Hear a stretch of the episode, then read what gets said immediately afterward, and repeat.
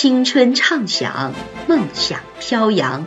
这里是守望相张文山电台，意气风发，做最好的自己，因精彩而绽放。大家好，我是政治组的徐丽娟老师，很高兴能有这么一个机会和大家交流复习备考的问题。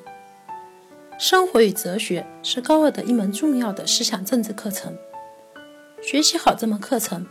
无论对于文理科的同学而言，都有着十分重要的意义。但是很多同学平时对哲学存在畏难心理，总觉得哲学抽象又深奥。我们高二政治几备组就借这次宝贵机会，和大家一起交流一下生活与哲学的复习技巧，希望能给同学们的期末复习带来启发。首先，构建体系，每个模块的学习。都需要构建起知识体系。生活与哲学的体系主要可以分为三类：宏观、中观、微观。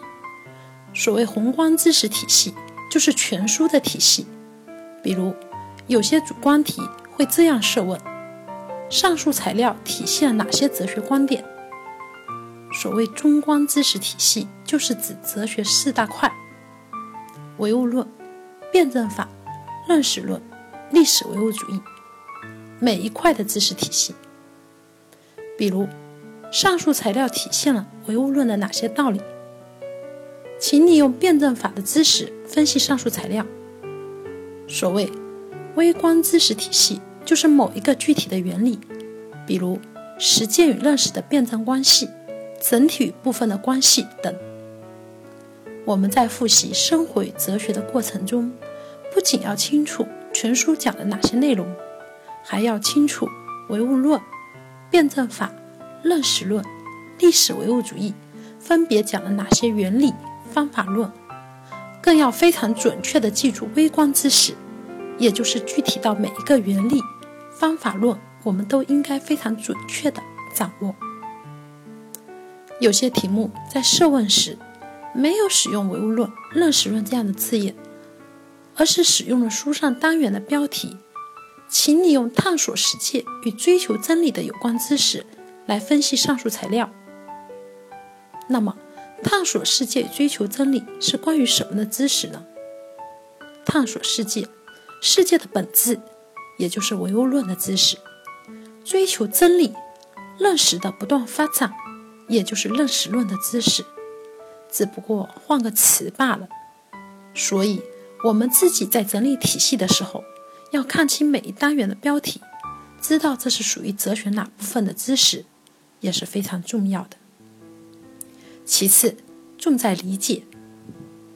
哲学是文科当中比较灵活的学科，侧重理解和运用，光靠死记硬背是远远不够的。有的同学在生活与哲学的复习中，知识体系构建的很好。具体的原理、方法论也背得很熟，但就是不会用，答了一大堆也得不到分数，或者只得到很少的分数，这就是在知识的理解方面存在差距。举个例子，在做选择题时，有同学总是区分不出题目是在讲主要矛盾，还是在讲矛盾的主要方面。当然，这两个概念我们可以从多个角度加以区分。但最重要的一点就是，主要矛盾一定是侧重于解决问题，也就是怎么做；而主要方面是在侧重于认识问题，也就是怎么看。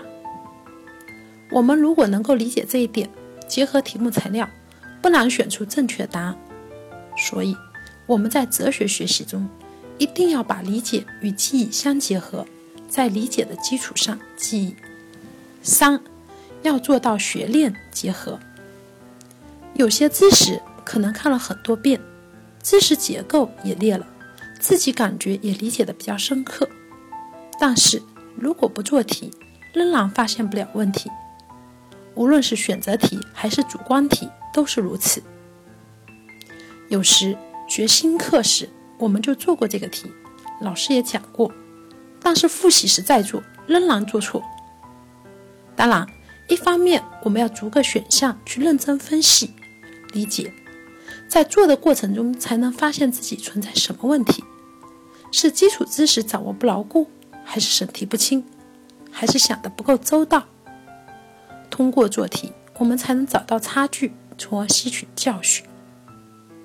做选择题也是如此，看到题目后，自己先写，然后再对照答案，找出自己答主观题方面存在的问题：是原理、方法论回答不够准确，还是分析材料不够，结合材料不够好，答题规范是否存在问题？